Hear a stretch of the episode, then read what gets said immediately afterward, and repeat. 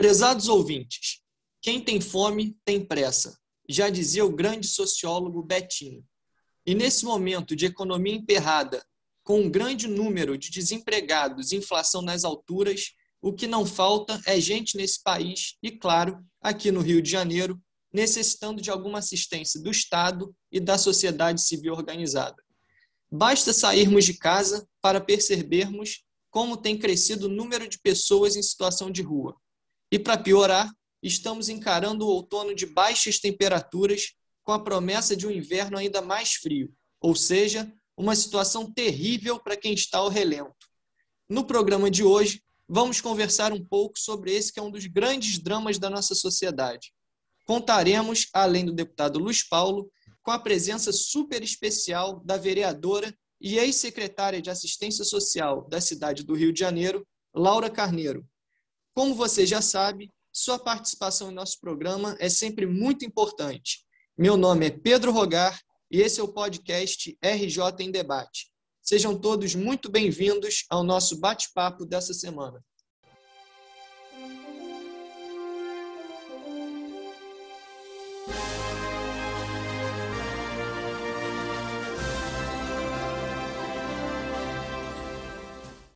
Bom dia, deputado Luiz Paulo. Mais uma semana de muito trabalho começando. Bom dia, Pedro. Queria cumprimentar hoje a nossa convidada, a vereadora e ex-secretária de Assistência Social do nosso município do Rio de Janeiro, a nossa Laura Carneiro, que detém nessa área que a gente vai debater uma grande experiência, quer seja no parlamento, quer seja no poder executivo. E esse é um tema absolutamente relevante para a gente discutir ao longo dessa semana, sempre na esperança que dias melhores venham para o nosso país, para o nosso estado e para os nossos municípios. É verdade, deputado, que assim seja. Bom dia e boas-vindas também para a nossa convidada, mais do que especial, vereadora Laura Carneiro. Bom dia, Laura. Bom dia, Pedro. Que honra participar do podcast de, ao lado de Luiz Paulo Corrêa da Rocha. Esse tem sido um deputado preocupado tanto com as causas econômicas, mas especialmente com as causas sociais da cidade. Eu acho que é o nosso vice-governador, é um homem é, com um grau de conhecimento gigantesco e é muito bom, de alguma maneira, dividir as angústias de quem trabalha na assistência, como eu e outros, né, com uma personalidade como o Luiz Paulo e, claro, sob a sua batuta, seu comando. Bacana. Deputado Luiz Paulo, vamos lá. Antes da gente entrar especificamente na conversa sobre as políticas públicas de assistência social, acho que é importante a gente ressaltar uma bela característica que a nossa população tem, que é a sua capacidade de se organizar em uma grande rede de solidariedade para ajudar aqueles que mais precisam. Essas ações, deputado, da sociedade civil merecem ser exaltadas, não é? Pedro, sem dúvida nenhuma. É... Eu me lembro que, na época da Rio noventa e dois, grande reunião ambiental que o Estado do Rio de Janeiro abrigou, nós costumávamos dizer que, sob o ponto de, ponto de vista ambiental, nós éramos como fôssemos, estivéssemos dentro de um grande barco. Ou íamos nos salvar juntos ou naufragar juntos. Sob o ponto de vista social, o meu entendimento é muito parecido, porque as redes de solidariedade são algo de fundamental para enfrentar esse momento. E essas redes de solidariedade, elas têm um princípio, no meu entendimento, básico, né? Que todos são responsáveis por todos. Esse é o princípio das redes de solidariedade. E a gente viu agora, recentemente, na tragédia de Recife, as redes de solidariedade funcionarem. Nós vimos aqui em Petrópolis as redes de solidariedade funcionarem. E, ainda há pouco, eu conversava com a nossa convidada, a vereadora Laura Carneiro, sobre as redes de solidariedade de confecção e entrega de alimentos, que, inclusive, muitos barracões de rede de solidariedade estão com carência de alimentos para distribuir de cesta básica. Então, a rede de solidariedade é tudo, porque os governos sozinhos não dão conta desse recado. Vereadora, a senhora esteve à frente da Secretaria de Assistência Social aqui da, do município, da cidade do Rio de Janeiro, recentemente. Quais as principais iniciativas da Secretaria sob seu comando, mais especificamente aquelas relacionadas ao acolhimento das pessoas em situação de rua? Bom, eu acho que a gente podia começar, né, primeiro concordando com as palavras do Luiz Paulo, de que essa, a rede de assistência não é uma rede só do município ou do Estado, né? Na verdade, sem a sociedade civil é absolutamente impossível enfrentar a pobreza, principalmente depois da pandemia, quando os números aumentaram muito, uma economia do Estado é, em degradação, né, com o programa fiscal que a gente tem no Estado do Rio de Janeiro, com a desigualdade crescente, com quinze por cento da população desempregada. Então, assim, são muitos os fatores é, que nos é, levaram a ter a absoluta certeza de que essa ou é uma rede ou simplesmente a gente não consegue avançar. A questão é como você faz com que essa rede trabalhe de forma coesa, né? Quando nós chegamos na Secretaria de Assistência, primeiro encontramos uma secretaria muito desigual entre si mesma, né? Então, é uma secretaria dividida por dez áreas da cidade, muito politizada à época, com pouca é, formação de grandes quadros, quer dizer, com pouca uh, absorção desses quadros para que eles pudessem dominar a política de assistência, que é uma política nacional, uma política é, fruto de uma legislação. E a primeira providência foi arrumar casa, organizar é, que os próprios servidores fossem os, os coordenadores das áreas, servidores esses sem nenhum vínculo político, para que as coisas começassem a andar como a gente imagina. Depois a gente tinha como um grande instrumento um censo, né? Claro que tem várias discussões, mas foi um censo feito a partir de, da verificação técnica do enfrentamento à população em situação de rua, que talvez seja hoje um dos nossos maiores problemas. Então, eu queria começar um pouco falando desse censo. Foram pesquisadas sete mil duzentas e setenta e duas pessoas, né? Foram encontradas em situação de rua. Mas diga-se, como é que você trabalha, qual foi a metodologia utilizada no censo? Dessas sete mil duzentas e setenta e duas pessoas, setenta e cinco por cento delas estão em situação de rua, né? Estariam em outubro de dois mil e vinte. Portanto, cinco mil quatrocentas e sessenta e nove pessoas nas ruas, em situação de rua, vivendo nas ruas. E vinte e quatro por cento, mais ou menos mil e oitocentas pessoas, que já estavam acolhidas, seja nos, nos equipamentos públicos, que é a estúpida maioria, ou naqueles equipamentos conveniados, que a prefeitura paga um per capita para ocupar vagas, que a gente chama de metas. Bom, desse público, oitenta por cento do sexo masculino, setenta e seis por cento desse público, dos oitenta por cento, negros ou pardos, né? É, normalmente entre dezoito, quase sessenta e cinco por cento, entre dezoito e quarenta e nove anos, e na sua estúpida maioria, como eu disse, nessa média de idade de homens, né? Mas também temos mulheres, talvez não, é, só vinte por cento, e aí sim é, a situação é menos dramática. Então, você chega à conclusão que você tem uma força de trabalho gigante, né, inserida nessa população em situação de rua. Não só a que está nos abrigos, mas a que está efetivamente em situação de rua. E aí, é, mais grave é você imaginar que dessa população, só quarenta por cento do Paulo, é, quarenta por cento não nasceu na cidade do Rio de Janeiro. Ela migrou para a cidade do Rio de Janeiro. E aí você pode pensar que tem de países, de estados e de muitas cidades, principalmente da Baixada Fluminense. Bom, aí, esse mesmo censo indica o quê? Que você tem pelo menos algumas áreas de planejamento onde os índices são astronomicamente maiores. Então, você vê vinte por cento dessa população em situação de rua no centro da cidade, né? Você tem, logo depois, com seis vírgula quatro, Copacabana, Pedro, tua Copacabana. E depois, na Lapa, três vírgula três por cento. E aí você pergunta, por que dessas áreas? Óbvio, aonde a renda, a população, é aonde a população de, em situação de rua se concentra, né? E aí você começa a estudar no mesmo censo por que essa população está na rua. E aí os momentos, os, os, os, os motivos são gigantescos. Vamos lá.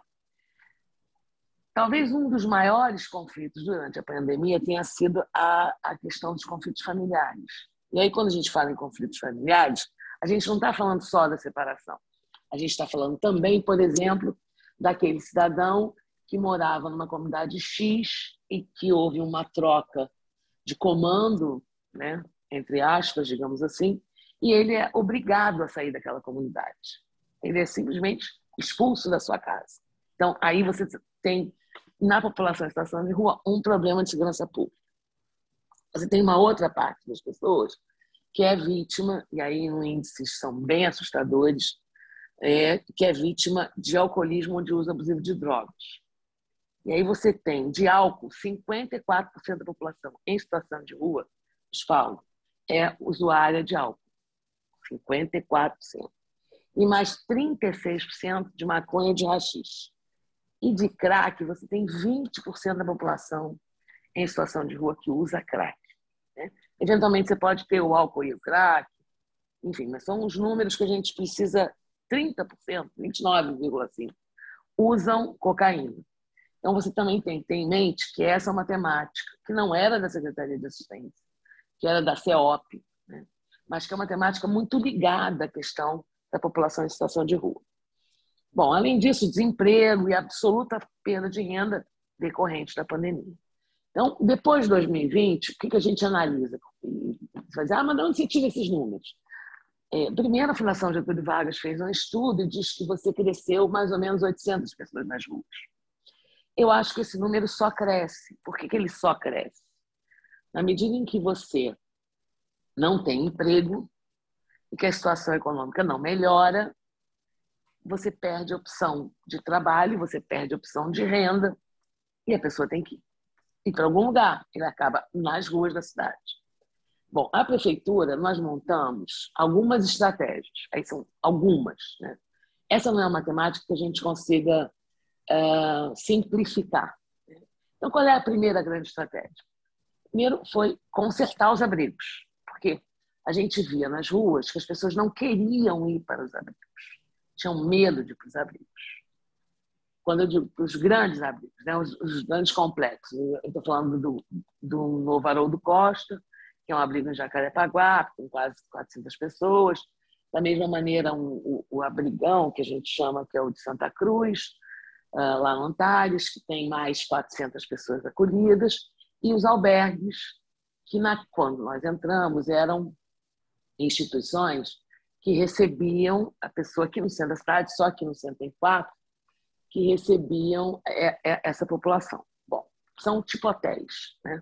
Não são hotéis.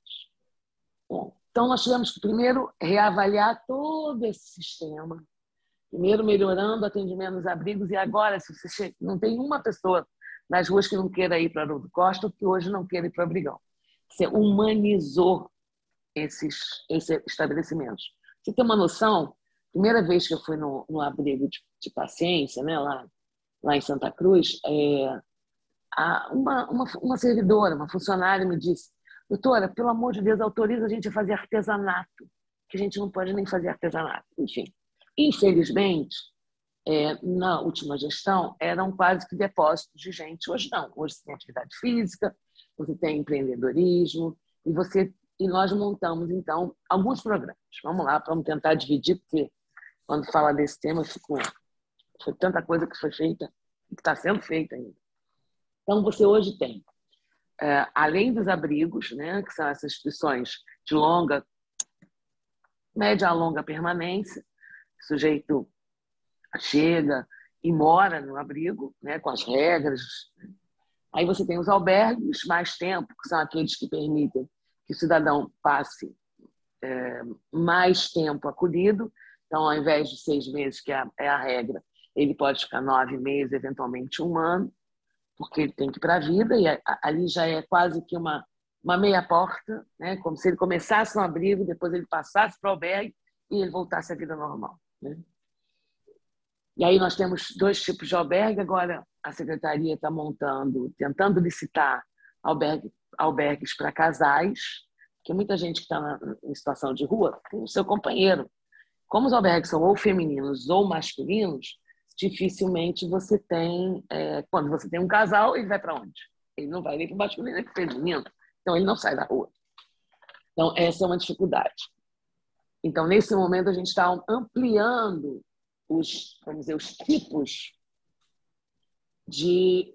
Não, a gente não, perdão. A prefeitura está ampliando os tipos de albergue para poder atender também, por exemplo, a casais, porque já atende a mulher, já atende a adultos e já atende a idosos, né?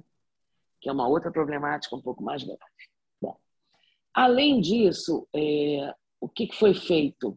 Nós aumentamos o grupo de pessoas para o acolhimento.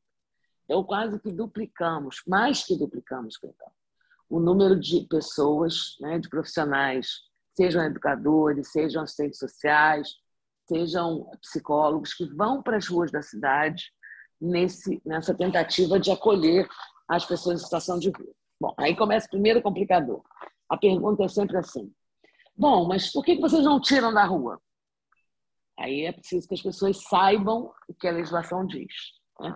Existe uma decisão do Conselho Nacional de Justiça, uma resolução do, do Conselho Federal de Assistência Social, é, um T A C assinado entre o governo municipal em dois mil e quatorze e a Prefeitura do Rio, e com o Ministério Público, óbvio, que esse é um T A C, que impede, né, qualquer tipo de ação de acolhimento de populações em situação de rua, salvo se aquele cidadão quiser ser acolhido. Então não pode simplesmente, vem cá comigo, vou te colocar aqui na, na van e você vai comigo para o abrigo. Não. É quase que um convencimento que aquela pessoa possa é, ser acolhida, ir para acolhimento. Então, essa é, talvez seja a maior dificuldade da rua. Por quê? Né? O ideal é essas pessoas não viverem nas ruas.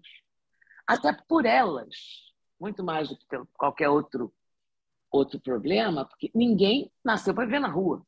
As pessoas não nasceram para comer na rua, as pessoas nasceram para ter dignidade, ter teto, ter banho, ter alimentação, ter o mínimo, né? Isso é o que se espera de uma sociedade organizada. Como você tem essa problemática que te impede, tecnicamente, de fazer esse acolhimento, você só pode fazê-lo no convencimento. Então, você tem uma noção, assim, para a gente ter uma noção de números, só no ano passado foram feitas, nas ruas da cidade do Rio de Janeiro, cento e sessenta e três mil acolhimentos. Olha, se eu tenho seis mil pessoas ou sete mil pessoas nas ruas, e eu fiz cento e sessenta e três mil, pessoas, mil atendimentos, significa dizer que eu já passei várias, várias e várias vezes pelo mesmo usuário, pelo mesmo cidadão em situação de rua. E, e como é feito isso? Né? Você tem dois setores da Secretaria que fazem esse trabalho.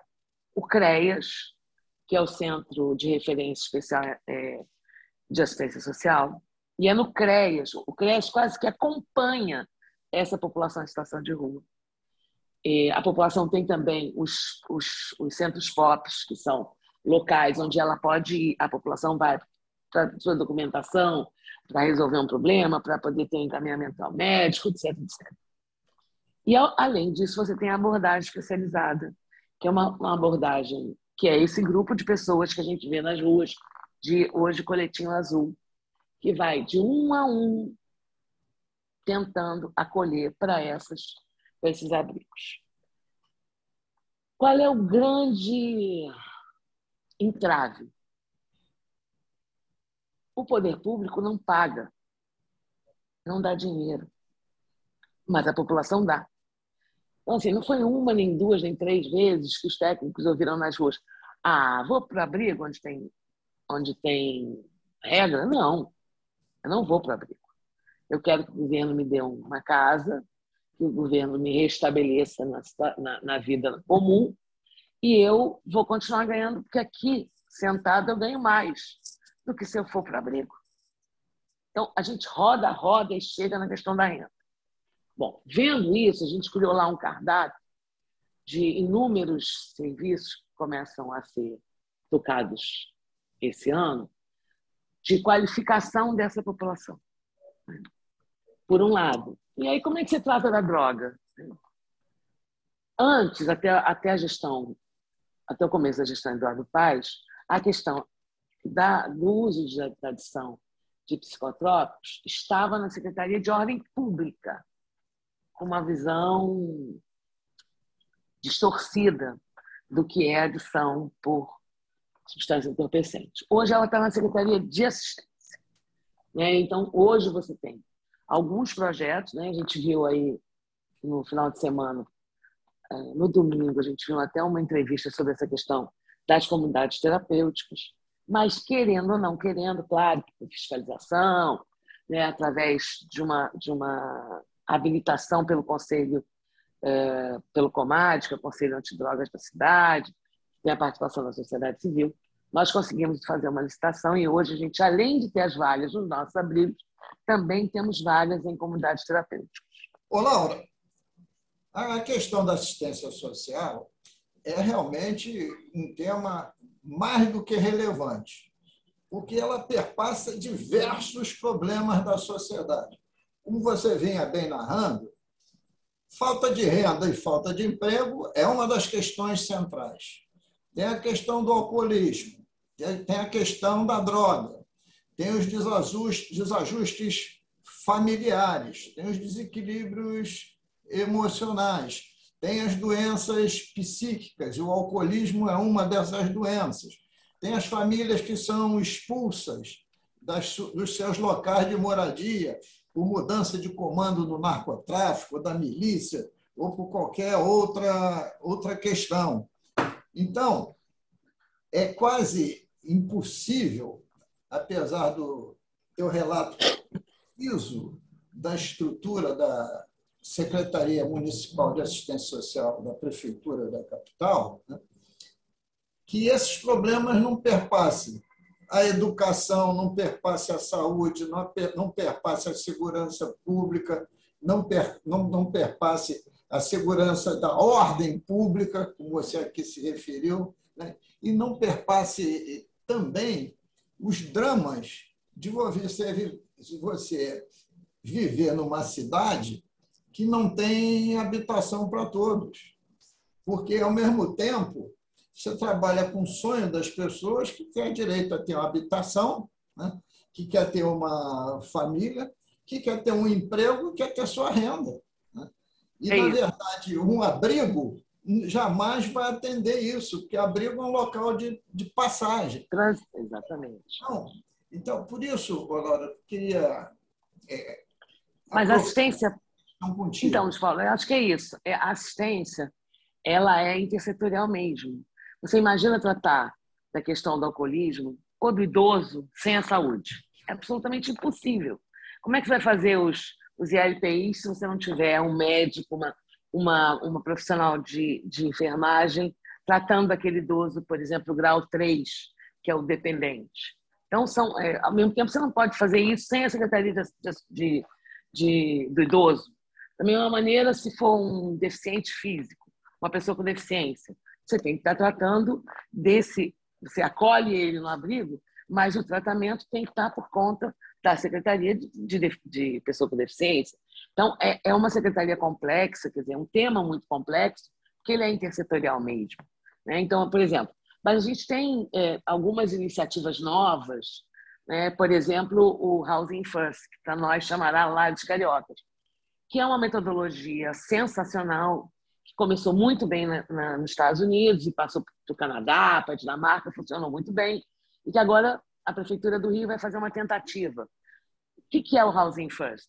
Você tira da rua direto para um, para um aluguel, que a Prefeitura paga o aluguel e mantém aquela, aquele, aquele cidadão por um período até que ele se restabeleça na vida. Você vai começar uma...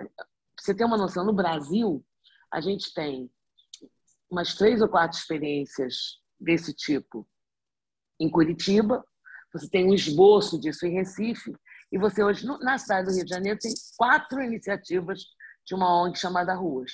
Mas o que, que você pode? Você pode ter uma nova metodologia, onde você vai pegar aquele cidadão e efetivamente reinserir na sociedade, que é o objetivo principal da assistência. Bom, além disso, você tem outros, outros, outros programas novos que estão se desenvolvendo.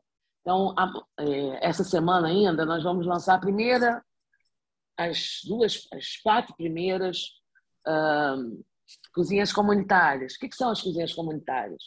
É um programa chamado Programa Prato Feito, que é uma forma de transferir alimento, né? Você vai transferir para a rede informal através de um cartão e para as comunidades muito pobres através da cozinha comunitária. Então, você vai chegar a dar cinco mil refeições é, mês em determinadas áreas da cidade, as mais carentes, para você, de alguma maneira, entrar no programa de segurança alimentar. Isso existia? Não, isso não existia. É um novo programa da Prefeitura do Rio.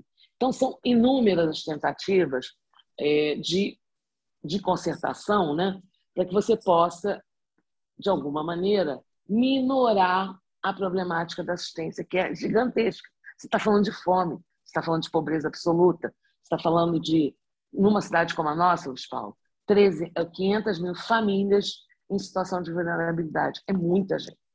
Né? Gente que, se você somar o per, por per capita uma família, é, e aí você diz, ah, porque ela recebia a Bolsa Família, agora recebe Auxílio Brasil, quatrocentos reais. Mas aquela família, para receber os quatrocentos reais, tem uma renda de cem reais cada, até duzentos e cinquenta, se você considerar o considerado pobre. Imagina uma família que vive cinco pessoas com mil reais. É absolutamente impossível que essa família sobreviva. Então, são programas complementares que o Estado tem que, que oferecer, né, que o município tem que oferecer, para que você não tenha uma vida absolutamente... É, uma, né, pessoas absolutamente... vulneráveis e ocupando não só as ruas da cidade, mas aquelas áreas, como você disse bem, Luiz Paulo, sem habitação. Então, são é, os cortiços da cidade, são as invasões da cidade, são os, os viadutos lotados de comunidades, são os viadutos lotados daquelas casinhas, aquelas taperas, por absoluta falta de programas habitacionais.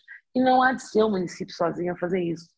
Esse tem que ser um programa como chegou a ser Do governo, do governo federal, não que trabalhe como hoje o, o, o Casa Verde e Amarelo, que trabalha para a classe média baixa, não. Daquele que trabalha efetivamente mais vulnerável, que era Minha Casa Minha Vida, e acabou. Ô, Laura, olha só.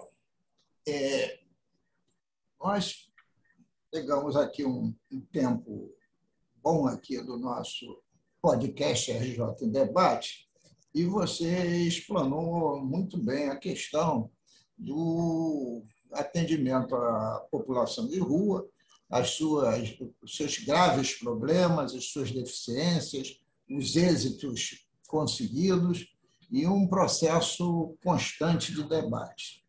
Mas existe uma outra população também carente, muito necessitada, de pessoas idosas, de pessoas muito pobres, e que tem, e que tem um teto ainda, né?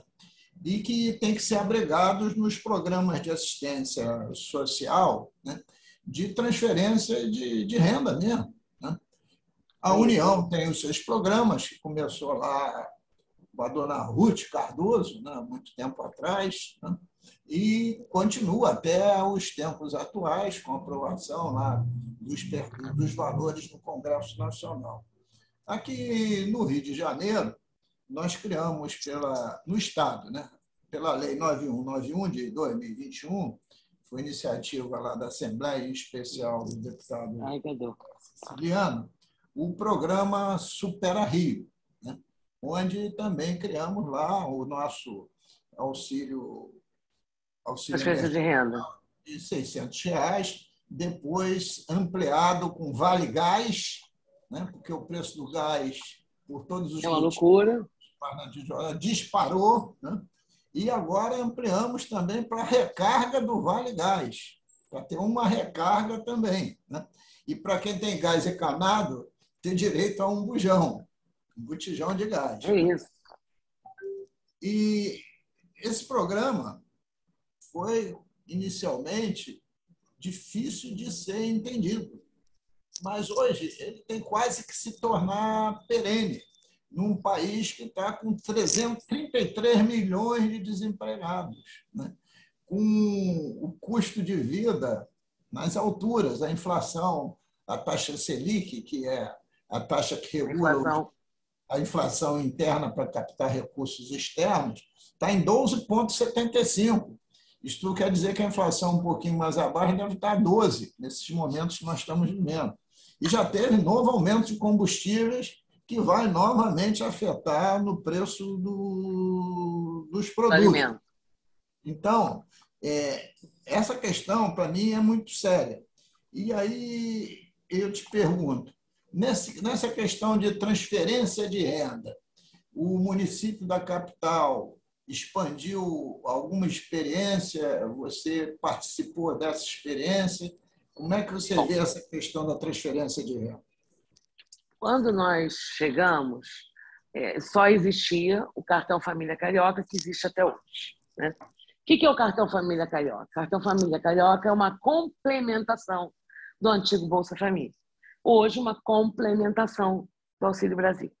Nós montamos um projeto que seria lançado em outubro do ano passado, chamado Carioquinho. Seria um projeto específico de transferência de renda em função do número de crianças daquela família, onde nós, a Prefeitura do Rio, faria um aporte para complementar essa renda. Quando isso estava acontecendo, houve a, transi- vamos dizer, a transição entre finalização do programa do, do auxílio emergencial, a finalização do Bolsa Família e a criação do Auxílio Brasil. Então, esse é um, um projeto que está pronto, né, de, de uma, um novo programa de transferência de renda, que seria o Carioquinha, que complementaria famílias com crianças, aguardando a efetivação do Auxílio Brasil. Porque ele, ele tem sido paulatino. Na verdade, o Auxílio Brasil teriam quase oito é, tipos de auxílio. Não só esse dos quatrocentos reais, mas também outros que cria, por exemplo, para a creche, para o menino que está estudando e, é, e, eventualmente, tem a Bolsa Atleta, enfim, o Vale Gás, vários, vários é, instrumentos diferentes do Simples Auxílio Brasil.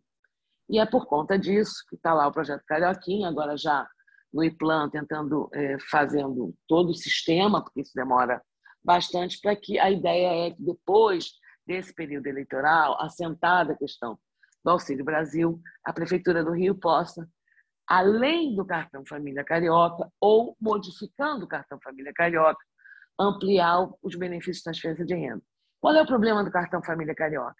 É que ele, como é um programa fixo e que teve um objetivo há dez anos atrás, boa parte das pessoas ganha uma, uma complementação muito pequena. E você acaba sendo injusto, você gasta quase cinquenta e dois milhões mês e você só atinge a, é, muito, muito, com muito pouco aquela família, uma renda muito baixa. Então, a transferência de renda, embora as pessoas sejam, é, tenham algum tipo de preconceito, é a melhor forma, é a melhor forma de uh, efetivamente contribuir com essa população mais vulnerável. Porque elas precisam de renda para comer. Precisam de renda para viver, precisam de para pagar seu aluguel, né? Ô, Laura, precisam... E ainda tem uma questão a mais, né? Eu, eu confesso a você que eu sou um entusiasta dos programas de transferência de renda. Eu também, somos dois. Ou nas suas hierarquias, quer seja da União, quer seja dos estados, quer sejam dos municípios, até porque eles se complementam. Porque a transferência de renda diz para o cidadão que você está com uma renda mínima e, com isso, você também tem que ir à luta para construir a sua... Organizar para viver, exatamente. É uma coisa mais. Quando você dá, faz a transferência de renda, parte desses recursos retornam via o I C M S. Claro. Há um retorno desses valores. Não, e você faz a economia girar, né? você gera emprego e renda indireto, porque a economia está girando, né? É isso. Então, eu acho que este é um caminho positivo que talvez seja um dos raros ganhos que a Covid fez despertar, né? Porque até então havia essa transferência de renda no Bolsa Família na União, o Estado não tinha nenhuma política de transferência de renda e o município tinha... O Cartão Família Carioca. O Cartão Família Carioca. Mas outros municípios também não tinham nada. Nós somos noventa e dois municípios. A nossa região metropolitana é como fosse um todo, que mora setenta e oito por cento da população. Então, me parece que esses programas de transferência de renda tinham que, paulatinamente, entrar nos orçamentos públicos, entrar na L D O, na Lei de Diretriz Orçamentária, entrar no programa para ganhar continuidade, mas sendo avaliados, né, de, de tudo aquilo que está tra tá traduzindo positivamente é, a favor dos que têm e a favor da própria economia, né? Evidentemente, combatendo todas as burlas que volta e meia acontecem. Mas eu acho que duas experiências da Covid dezessete, da Covid dezenove, me chamaram muita atenção. A adoção do, das transferências de renda e esse crescimento dessa rede de solidariedade, que eu acho que são os a gente criou, Luiz Paulo, a gente criou na Secretaria um site, chama Voluntary. Você é um aplicativo, né, um site, você vai lá, entra e você diz, olha, eu quero ajudar. Aí você vai dizer aonde, que tipo de ajuda você quer dar, e se você quer dar para o poder público, se você quer para uma entidade, e, ao mesmo tempo, você pode acompanhar o uso daquele recurso. É muito interessante, a gente lançou isso no ano passado, e está lá o Voluntário, as pessoas funcionam. Você tem uma noção, alguns abrigos da cidade foram reformados e melhorados com o Voluntário, e a sociedade civil, de alguma maneira, é, facilitando o trabalho do poder público ou auxiliando o trabalho do poder público. Porque é isso, Luiz Paulo.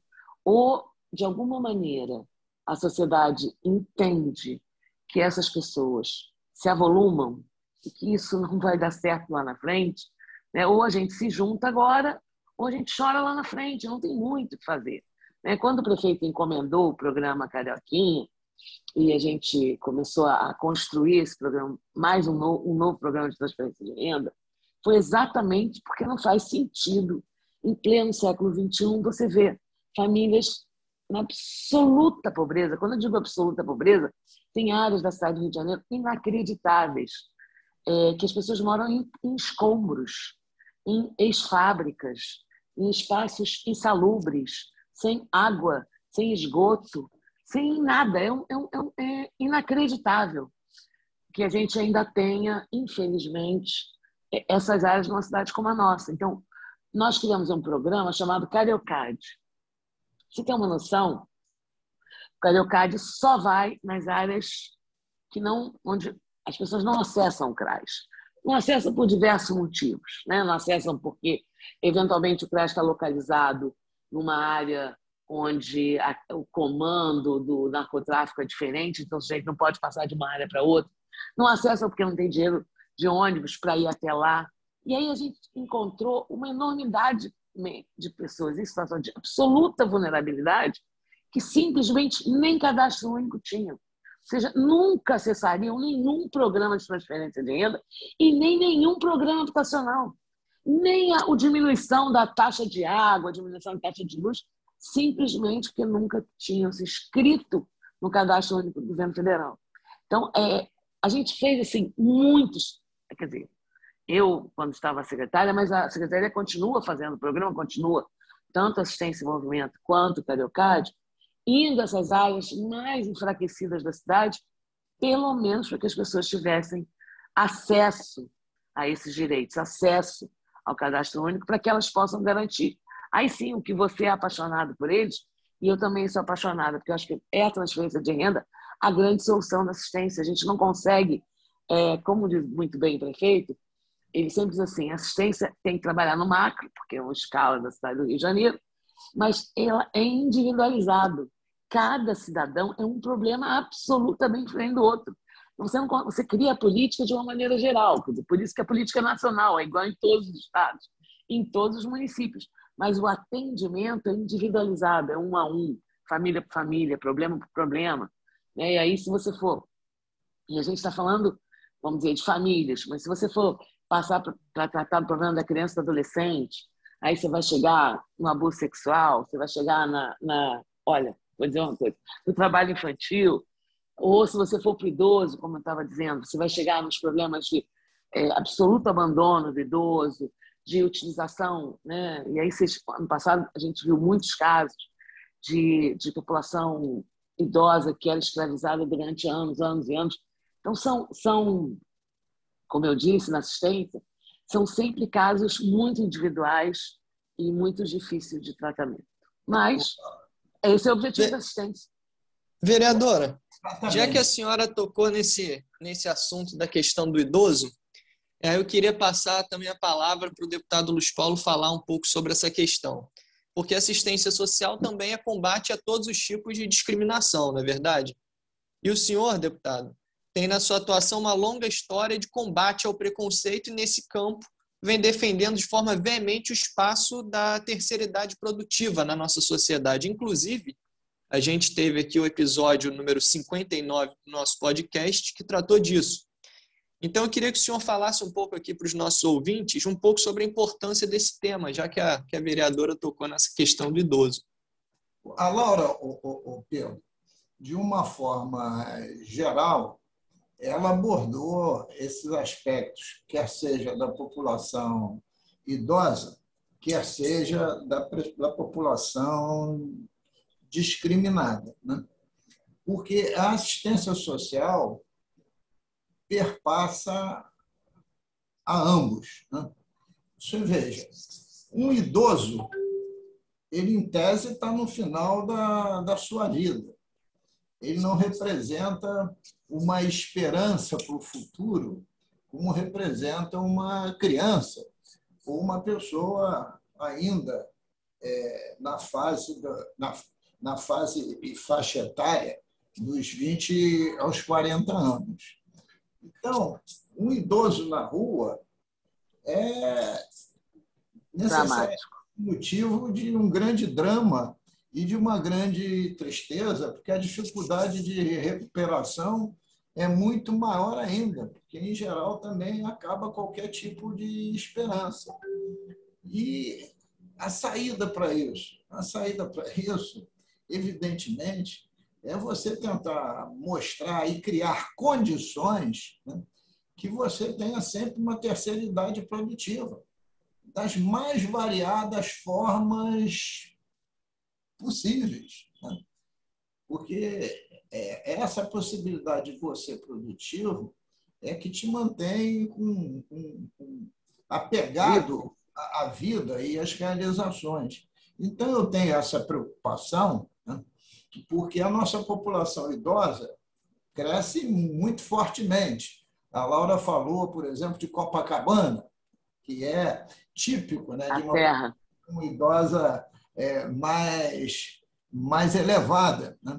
E eu procuro até, muitas vezes, Laura, dizer o seguinte, eu também sou idoso, não sou como você, Laura, que é jovem, não. Ah, tá. Eu tenho, jovem. Eu estou um ano de virar idosa. Eu vou fazer sessenta. Então, eu procuro cada vez mais me manter produtivo e, com isso, também passar a possibilidade, guardada as devidas proporções, né, de renda, etcétera, de que é necessário que nós tenhamos e apostemos numa terceira idade produtiva. Mas eu acho que esse tema que a gente está falando, Laura, é, ele é interminável, né? Porque o, o Brasil, o estado do Rio de Janeiro, a cidade do Rio de Janeiro e os nossos municípios, né, são um grande drama social, um grande drama social. E também não há nenhuma perspectiva de você minorar um pouco esse drama social sem verdadeiramente você ter políticas consistentes de desenvolvimento econômico social. Aliás, Laura, já fica aqui um desafio para o novo podcast, de como o nosso país e o nosso Estado pode se recuperar econômica e socialmente, exatamente para dar a melhor situação às pessoas de emprego e renda e minorar tudo isso aqui que você expôs com, com grande assertivo e com grande conhecimento. É isso. Eu, vereadora, é isso. Vereadora Laura Carneiro, deputado Luiz Paulo, nós estamos chegando ao fim do nosso episódio número setenta e dois do podcast R J em Debate. Como bem disse o deputado, vereadora, esse tema da assistência social, programa de transferência de renda, luta contra todo qualquer tipo de preconceito e discriminação é um tema infindável, né? É um assunto de grande importância e que com certeza merece mais um, mais um episódio com um bate-papo entre vocês sobre esse tema. Agora eu gostaria de passar a palavra para a nossa convidada mais do que especial para a saudação final. Bom, agradecer muito, como disse, aí eu vou usar as palavras do Luiz Paulo, é interminável. E é interminável porque ele, de alguma maneira, está arraigado à sociedade brasileira. E é isso. Sem a compreensão de que a política de assistência tem que estar absolutamente ligada, interligada às outras políticas, e que isso, num país em recessão, é óbvio que a consequência é direta nos mais pobres, né? E, e quando a consequência é direta nos mais pobres, você aumenta o número de, da vulnerabilidade, de vulneráveis, e aí a assistência tem que trabalhar mais com poucos recursos. Eu acho que a gente tem é, alguns desafios. Talvez o maior desafio seja garantir os recursos necessários para a assistência social. Então, assim, é, que bom que vocês... A gente pôde estar nesse bate-papo. Eu acho que essa, esse é um tema interminável, porque a gente poderia falar aqui de criança, podia falar de idoso, de mulher, né, de violência contra a mulher, de discriminação, de, de raça, né, do racismo que é tão latente. A gente viu aí oitenta por cento da população em situação de rua é, é, é negra, né, ou parda. Então, isso tem um, um cunho de raça muito forte, muito importante de ser pensado. E a gente poderia dizer assim, é, eu, eu não sou uma pessimista, né? Eu sou uma otimista, mas acho que a gente só vai avançar efetivamente não só com as políticas sociais, e essas existem, como eu disse, fruto de uma legislação, que também tem que ser aperfeiçoada, mas fruto de uma legislação, mas sem a política econômica é impossível, sem emprego e sem renda, ninguém sobrevive. Perfeito, mas muito feliz, vereadora. Muito obrigada. Perfeito. Deputado Luiz Paulo, agora a bola está com o senhor para a saudação final. Olha, Laura, eu acho que a nossa conversa vai ser de agrado de todos aqueles que são ouvintes do podcast R J em Debate, porque nós que acompanhamos o cotidiano da cidade, do nosso estado e do nosso país, estamos sempre a verificar que os grandes dramas sociais, principalmente por causa da Covid, se agravaram sobremaneira. A, a violência contra a mulher aumentou muito, as discriminações de raça, de credo religioso, preconceito social também ampliaram muito, né? E a necessidade de uma certa rede de solidariedade em todos os campos para suportar esse momento. Mas fica aqui o desafio que eu já tinha lhe feito. Sem resolver a questão econômica que perpassa todos os segmentos, sem ter um plano estratégico de desenvolvimento econômico e social, sem ter política de estados efetivas que possam gerar mais emprego, mais trabalho, mais renda, a gente só faz agravar o problema. Então, é hora também da gente entrar nessa discussão marmada. Te agradeço profundamente a sua presença e contamos com a sua vinda em outro podcast. Muito obrigado, Laura. Obrigada, querido. Só para fechar, eu me lembrei de uma frase que eu usava muito na secretaria. As pessoas dizem assim, mas vocês enxugam gelo. É verdade, muitas vezes a assistência enxuga gelo. Mas imagina se eu enxugasse, a gente já tinha alagado. Muito bom. Depois dessa frase, para fechar com chave de ouro esse episódio número setenta e dois, vamos agora ao quadro Bola Dentro e Bola Fora, com os pontos positivos e negativos da semana, na análise do deputado Luiz Paulo. Bola fora ao total descontrole do governo federal sobre a política de preços do nosso país. Se já não bastassem os aumentos quase diários sofridos por todos nós nos preços dos alimentos, se não bastasse o descontrole total no reajuste dos preços dos combustíveis, agora a ANEEL, isto é, a Agência de Energia Elétrica, aprova um novo aumento para que as bandeiras tarifárias de energia tenham valores diferenciados, mas todos eles aumentados. Então, a população só resta aguardar essa nova bomba para afetar o bolso do cidadão. É incrível como o governo federal não consegue acertar o passo e a inflação corroendo os salários. Bola dentro para a gestão do prefeito da cidade do Rio de Janeiro, Eduardo Paes, que lançou o programa Prato Feito Carioca. Este programa está visando minorar a fome das pessoas. Ele entregou duas cozinhas comunitárias funcionando, uma no bairro de Mangueira e a outra em Andaraí. Mas vai fazer outras cozinhas comunitárias ainda ao longo de dois mil e vinte e dois.